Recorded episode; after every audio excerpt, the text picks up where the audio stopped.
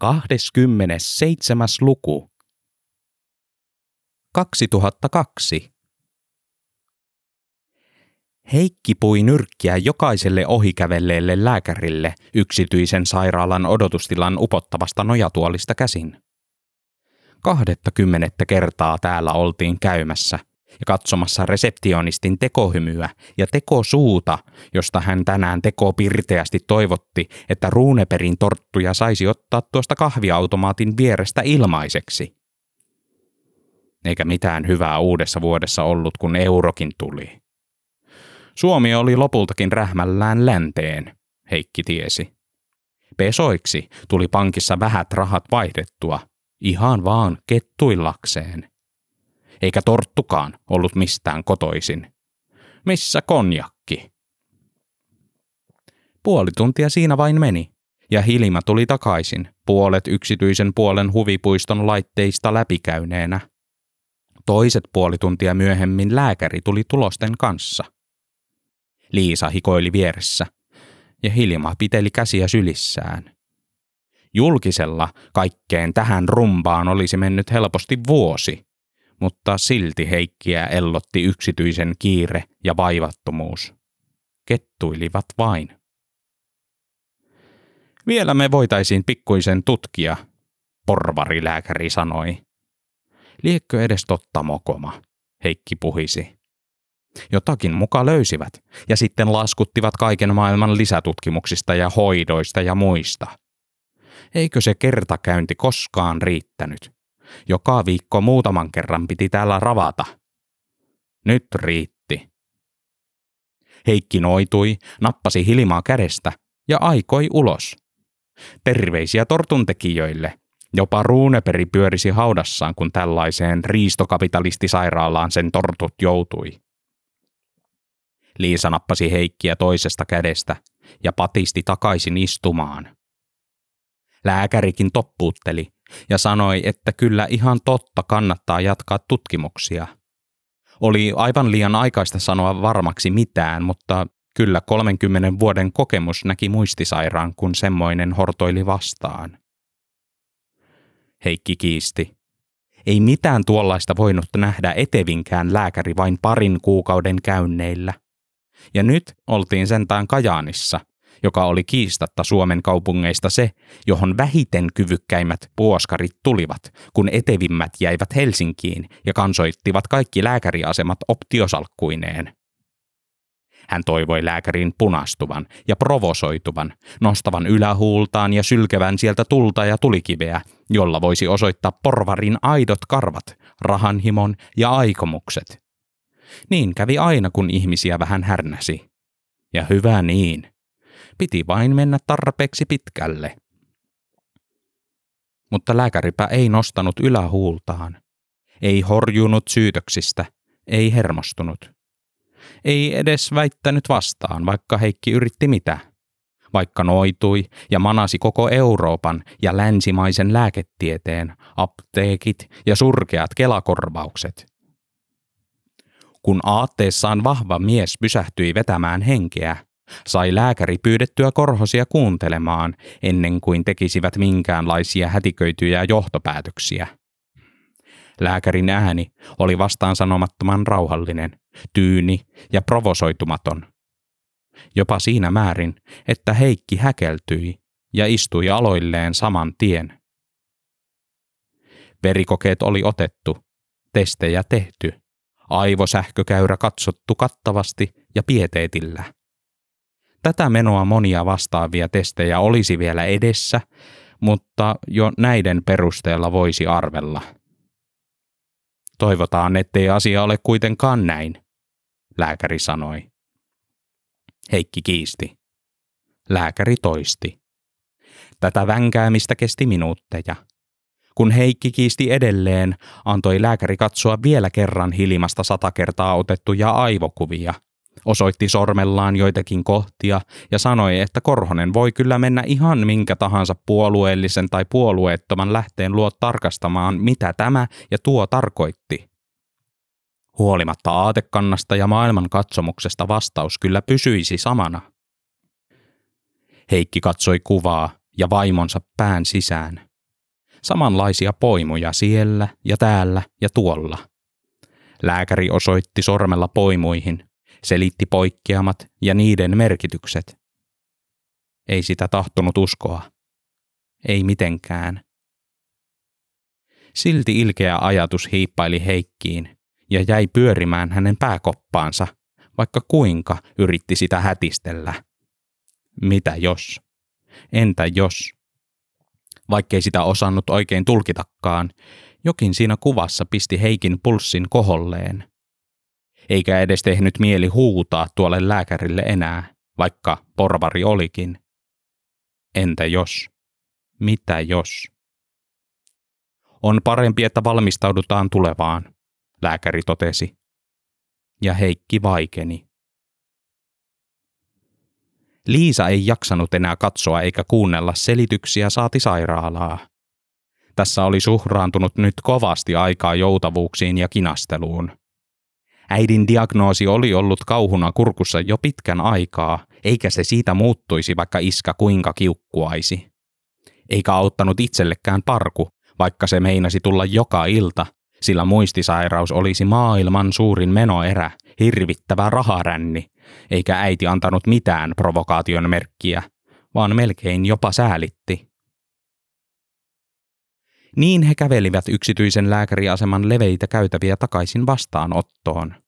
Liisa edellä ja vanhemmat perässä. Aiemmilla käynneillä Heikillä oli ollut tapana kurkata jokaisen oven sisään ja kysyä kovaan ääneen sekä lääkäriltä että potilaalta, mihin veroparatiisiin tämän huoneen ihmisten rahat vuotivat. Nyt hän ei huutanut. Heikki käveli hissukkana vaimonsa rinnalla, tuijotti viistosti maahan, puristi vaimoaan kädestä lujaa, eikä edes korjannut kalasta ja hattuaan, vaikka se meni silmille. Reseptionisti ojensi laskun. Liisa kaivoi kassista järjettömän summan, ojensi sen tiskin yli ja sai vaihdossa euron. Eikä iskä ämpyillyt nytkään, vaikka joka kerta aiemmin päivittelikin valtavia kustannuksia. Ei puhissut eikä pukahtanut. Katsoi vain rahaa kalastajahattunsa alta ja puristi vaimonsa kättä. Pitääkö teidät ajaa Otanmäkeen? Liisa kysyi. Heikki oli omissa maailmoissaan, mutta kuitenkin samassa kuin Hilma. Ainakin toistaiseksi. Ei kai lääkärissä turhan päiten kuitenkaan käyty, vaikka niin kovasti Heikki sitä toivoi. Ellei sitten tämä olisi kaikki yhtä vedätystä ja Hilimaan asennettu ties mitä jäljittimiä, jotka vääristäisivät tuloksia tai panivat vaimon käyttäytymään vähän hullusti. Toisaalta ei niin pahaa, ettei jotain hyvääkin. Ei vaimo ollut enää niin aggressiivinen kuin äkäisimpinä päivinään, paitsi joskus ja arvaamattomasti. Silloin raivo kasvoi suurempiin mittoihin kuin koskaan ikinä. Jostain pitäisi saada rahaa paikata olohuoneen ikkuna. Haloo, iskä, äiti. Kumpikaan ei vastannut. Olkoon, Liisa mietti. Saavat kyydin Jutkulalta, tai menköt vaikka bussiasemalle. Kyllä ne nyt pärjäisivät keskenään, aikuiset ihmiset. Liisa jätti vanhempansa keräämään ajatuksiaan ja itseään. Asettui autoon, avasi radion ja käänsi istuimen vaaka-asentoon. Tässä oli hyvä ja rauha. Tässä voisi hetken levähtää eikä tarvitsisi tehdä mitään ennen kuin pitäisi mennä töihin puolentoista tunnin päästä. Nollata piti ja unohtaa iskän häkellyttävä mykkyys, josta jäi kyllä hämmentynyt mieli itsellekin, sillä sellaista hiljaisuutta ei ollut ennen nähnyt. Liisaa surkutti. Ja surkutti paljon. Nollata ja unohtaa piti myös äidin orpokatse. Koko vanha nainen vaikutti hauraammalta kuin ikinä, ja tuli yllättävä tunne halata. Kieroeukko. Nollata piti myös työn tähden, sillä siellä piti olla skarppina, eikä voinut miettiä mitään muuta kuin sellua. Paperinaisena olo oli kyllä kivaa ja haastavaa, monimutkaista ja helppoa samaan aikaan. Rutiinien täyttämää hyväpalkkaista raatamista mukavien työkavereiden kanssa joiden taukohuonekeskustelut toistuivat päivittäin arkisena länkyttelynä. Tätä työtä tarvittiin. Tätä oli keskiluokkaisuus. Tätä oli tavoiteltu. Tätä oli onni. Radio jokelteli ja jollotti amerikkalaista rokkia. Sen rinnalle saapui kohta suomalainen kansanlaulu, Nokian soittoääni. Liisa raotti silmiään ja ennen kuin katsoi puhelintaan, toivoi sen olevan kuka tahansa muu. Ei ollut kuka tahansa muu. Oli Pentti. Oli nostettava istuin ylös, pantava turvavyö päälle ja ajettava Pentin luo. Jo parin kuukauden ajan mies oli vaatinut käymään kylässä päivittäin ja ollut jatkuvasti herkillä itsensä ja maailman kanssa. Inisi aina niin pitkään puhelimessa, että oli mentävä. Liisan teki mieli sanoa vastaan, että oma vika, mitäs työskenteli Solutionsissa, mitäs toimitti niitä YT-neuvotteluja, mitäs oli vihattu. Saisi katsoa vain omaa peiliään. Mutta oliko vaihtoehtoja? Ei oikeastaan. Jostakin piti raskaiden työpäivien jälkeen löytää aikaa käydä paapumassa penttiä ja lukemassa niitä kaameita kirjoituksia, joita hän koneeltaan esitti. Sitä paitsi Pentti oli edelleen maksanut opintolainakuoria mukisematta, vaikka varmasti hiljaa ihmettelikin, miksi paperimieskoulutuksessa meni kuudetta vuotta. Eikä mihinkään saumaan ollut mahdollista varmistaa kuorien jatkuvuus, jota tarvitsi yhä kipeämmin nyt, mitä varmemmaksi ja mitä kalliimmaksi äidin diagnoosi oli käynyt. Pentti oli koko ajan surkeana, eikä antanut saumaa kertoa. Mutta yhä oli yritettävä, edes oman järjissä pysymisen tähden, ja siksi, ettei euroksi muuttuneet puoli miljoonaa sijoitusmarkkaa joutuisi muistisairaan suuhun.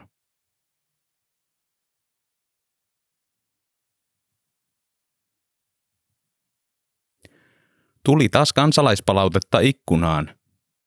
Puhdistusbudjetti on menossa överiksi. Vois miettiä hommata pesuaineet bulkkina. Saanko kilpailuttaa? Terveisin Tuukka. Jos Solutionsin toimiston ikkuna olisi pörssinoteerattu, siihen sijoittaminen olisi nyt tuottoisaa. Ensi alkuun ikkunaan heitettiin ajoittainen muna, mutta hiljattain ne olivat saaneet rinnalle myös muita jätteitä ja jopa jätöksiä. Abdullahin ja Tuukan aamurutiineihin kuului pestä lasit. Siihen suhraantui jopa pari tuntia kerrallaan. Ikkunanpesua ei toisaalta voinut ulkoistaakaan, kun siivouspalvelufirmoissa riehuivat Solutionsin toimittamat YTt, ja monet irtisanotut puhdistusalan ammattilaiset kävivät purkamassa pahaa oloaan suoraan toimiston julkisivuun. Pentti aukaisi kotonaan internetin ja syötti hakukenttään omaan nimensä. Hän naksautti veden keittimen päälle ja jäi odottamaan Liisaa. Hirvittävä ryönä ja verbaalinen kananmunasade kohdistui verkkokalvoille. Tuli paha mieli sitä lukiessa. Onneksi oli Liisa – joka luki näitä myös. Siinä sai hyvää perspektiiviä. Kun Liisa tuli, Pentti ohjasi Liisan istumaan viereensä, kuten oli ohjannut jo pari kuukautta. Hän näytti viimeisimmät internetryönät ja odotti Liisalta vastareaktiota. Pentti oli alkanut näyttää Liisalle kaikki hänestä kirjoitetut ilkeät internetkommentit jotta Liisa voisi sanoa, etteivät ne ole totta. Ja Liisan sana teki kaikesta totta. Hän hymyili ja sanoi, ettei tuollaisista pitänyt välittää ollenkaan. Taputti olalle ja halasi pitkään. Se helpotti, mutta tällä kertaa yllättävän vähän, sillä Liisan sanat tuntuivat tulevan nyt jostakin ulkomuistista – ja vähän pakotettuna. Ikään kuin siinä ei olisi aitoa huolta lainkaan. Lukuhetken jälkeen Pentti ohjasi ystävänsä istumaan olohuoneen lattialle, tarjosi vettä ja huomasi hänen silmissään uudet huolirypyt. Ei hymyä noilla kasvoilla ollut näkynyt viikkoihin. Penttiä harmitti. Ei Liisasta tuossa kunnossa ollut nostamaan omaakaan mielialaa. Jos toinen on lurppasuu, ei omakaan tunne kohoaisi niin kuin sen pitäisi. Olikohan Liisalla opiskeluhuolia, kun ei ottanut valmistuakseen? Kuinka sinulla koulussa menee? Pentti kysyi.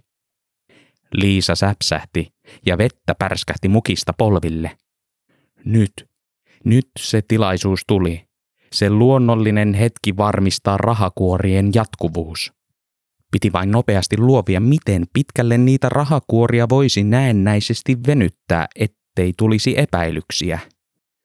Kuinka monta vuotta äiti sairastelisikaan? Vuoden? Kolme? Liisa mietti, mutta pullautti sitten vastauksen suustaan. No, koulussa menee kahtalaisesti. Kun on tässä kaikenlaista, niin vähän menee yliajalle tuo opiskelu. Liisa yritti tulkita Pentin alati alakuloista ilmettä, mutta se ei värähtänyt mihinkään suuntaan. Tuota miestä oli tyystin mahdotonta lukea tai tulkita, Liisa mietti. Sopi siinä määrin vaikka kuntapoliitikoksi. Pentti oli vaiti pitkään. Lopulta hän vastasi. Minä vähän arvasin. Liisa yllättyi, mutta kätki yllättyneisyytensä. Mistä Pentti voisi sellaista arvata? Oli miten oli, lähtökohdat olivat nyt hyvät. Rahakuorien jatkuminen oli melkein nyt jo taattu. Joo, pari kolme vuotta saattaa jopa venähtää. Siinä on kyllä rajusti mulla kurottavaa. Kaikki talousjutut kaatuu päälle, enkä mä kehtaa sulta enää pyytää lainaakaan, Liisa sanoi ja noitui saman tien. Mistä tuo kehtaamisjuttukin päähän putkahti? Että pitikin mennä sanomaan se, mitä oli joskus sohvalla pyöritellyt. Se vain tuli ulos, suodattamattomana. Pentti nyökkäsi. Opiskelijabudjetit ovat tiukkoja. Ja rahakuorien jakamiseen oli Pentti niin tottunut, että oli oikeastaan vain hyvä hänen mielestään, ettei perinne katkeaisi. Kunhan vain Liisa saisi huolet pois, vispaisi jalkojaan ja hymyilisi. Ja itse pääsisi käymään Liisalla kylässä. Tai Liisa puolestaan kävisi kylässä – taputtaisi olalle ja hymyilisi. Mikään ei nostanut omaa mielialaa niin kuin toisen ihmisen aito myötätunto, Pentti hymyili. Tietysti minä voin sinulle lainata, hän vastasi ja näki sykkeen palaavan Liisan silmiin. Kunhan olet taas hyvillä mielin. Liisa kiitti, joi vesikuppinsa ja nousi pöydästä. Läpi meni, että heilahti. Nyt oltiin vähän paremmilla vesillä. Ja yllättävän helpostikin. Äidin muutamat seuraavat vuodet menisivät letkeästi yksityisellä, eikä se pääsisi kääntämään Pekkaa äitiään vastaan. Ja ne puoli miljoonaa mummon markkaa saisivat edelleen nousta korkoa kivasti, joilla sitten makseltaisiin niitä velkoja ja annettaisiin Pekalle paras mahdollinen lapsuus. Liisa hymyili ja paineli eteiseen laittamaan kenkiään jalkaan. Pentti puolestaan palasi tietokoneelle, avasi internetin ja keskustelupalstan ja pyysi Liisaa uudelleen istumaan alas. Ei ku, mun pitää nyt mennä koululle, Liisa vastusteli ja puki jo takkia. Paremmalla ajalla sitten. Kyllä Pentti tavallaan ymmärsi, mutta tavallaan ei vaan kun edellinen vääräleukojen luku meni vähän mönkään Liisan mutristellessa suutaan, niin olisiko hän nyt valmis istumaan ja katsomaan tämän läpi ja olemaan aidosti hymyileväinen ja oma itsensä? Ei ilman Liisaa näitä keskustelupalstoja pystynyt lukemaan. Liisa käveli takki päällä Pentin viereen. Pentti luki ääneen saamaansa palautetta ja näytti surkealta – katsoi sitten viistosti ylös kuin koira katsoo. Liisa ärsytti. Mitä Pentti nyt tahtoi? Taputuksenko? Liisa taputti miestä olkapäälle, mutta ei yrittänytkään hymyillä. Nyt Penttiä harmitti. Missä Mätti? Nyt olivat opiskeluhuolet taloudellisesti ohi. Oliko Liisalla muita murheita? Onko sinulle jokin muu vinossa? Pentti kysyi. On moni asia vinossa, mietti Liisa, mutta ei sanonut ääneen. Vinossa oli esimerkiksi se, että piti tässä taputella olkapäätä ja katsella törkeyksiä, joita ei todellakaan tarvinnut katsoa. Vinossa oli se, että pian pitäisi mennä töihin. Vinossa oli se, että täällä pentillä käytiin nyt aina hänen pyynnöstään, ja niitä pyyntöjä tuli aivan jatkuvasti. Liisa hymyili. Pentti hymyili takaisin. Näkisimmekö taas huomenna? Pentti kysyi. Huomenna mulla on kiire, Liisa väitti, vaikka ei oikeasti ollut. Olisi työpäivä ja löhöilta. Oli pakko saada ajatukset nollaan ja aikaa olla Pekan kanssa. Oli pakko. Täytyi. Penttiä harmitti. Aina Liisalla oli kiire vaikka mihin. Aina piti pyytää monesti saman lauseen aikana, josko pääsisi kylään, tai josko voisi tulla käymään. Aina Liisaa piti taivutella ja suostutella.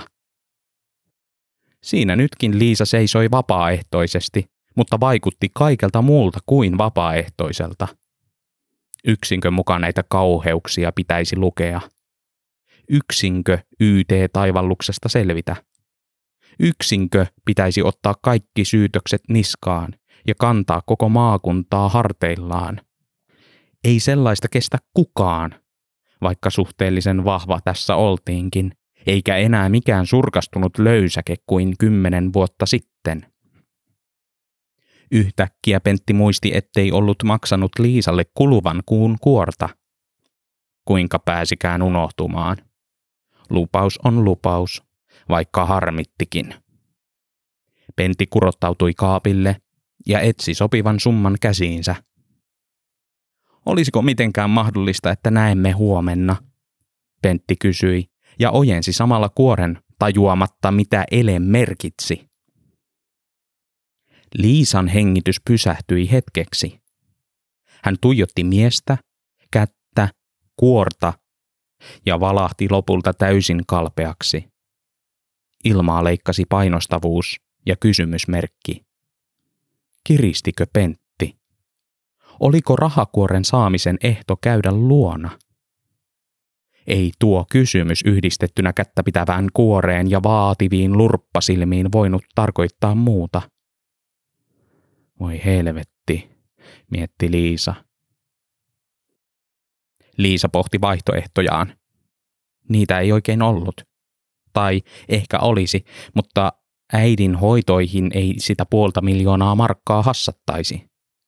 Eikä kyllä omaa palkkaakaan. Liisa nielaisi inhonsa, nyökkäsi kerran, hymyili, otti kuoren vastaan, palasi autonsa, käänsi penkin taakse sulki silmänsä ja mietti, mihin oli joutunut. Nosti lopulta penkin takaisin ylös, ajoi töihin ja teki kehnon vuoron ihan vain silkasta järkytyksestä. Vaikkei tätä enempää asiaan palattu, Liisa palasi. Hän näki Pentin päivittäin, joi vaitonaisena teen, luki lukemattomia ryönäviestejä läpi ja taputti Penttiä olalle hymyili ja sanoi kannustavia sanoja. Näki Pentin hyrisevän tyytyväisenä ja hymyilevän. Pentti kutsui Liisaa ystäväkseen. Liisa ei tiennyt, mitä tästä ajatella. Jokaisella käynnillä ja jokaisella kuorella Liisan olo muuttui yhä ryönäisemmäksi, saastaisemmaksi ja inhottavammaksi. Hänen ei tehnyt mieli hymyillä, mutta kun Pentti pyysi, sitten hymyiltiin. Hilma meni lääkäriin ja rahakuoret menivät perään. Pekka sai uusia konsoleita ja palkintoja siitä, ettei äiti aina ehtinyt olla läsnä pojalle, sillä koko ajan piti olla joko töissä tai ansaitsemassa niitä Hilman hoitorahoja. Onneksi poika vaikutti tyytyväiseltä. Se tässä kaikessa oli pieni lohtu. Jonkinlaisena lohtuna Liisalle Oli myös reilut 500 000 mummon markkaa, eli 80 000 euroa, jotka jauhoivat kasvavaa korkoa kuukausi toisensa jälkeen. Niiden voimilla sitä jaksoi. Näkisipä poika joku päivä millaisia uhrauksia tämän eteen oltiinkaan tehty. Näkisipä tämän, eikä kasvaisi kieroon. Liisa uupui. Kaikkea piti Pentin luona sanoa. Kaikkea joutavan päiväistä, jolla pitää Pentin mieli pois maasta. Piti taputtaa tätä olalle ja miettiä itse jotakin aivan muuta. Väsytti, turhautti ja Pekka kasvoi ja pelasi konsoleita. Pojan silmät olivat nauravat vain silloin, kun hän sai jotain. Aina piti antaa jotain, sillä aikaa ei ollut liiaksi, vaan sitä tuli vietettyä enemmän Pentin seurassa kuin Pekan. Unettomina öinä Liisa keksi itselleen uuden lempinimen. Likainen Liisa –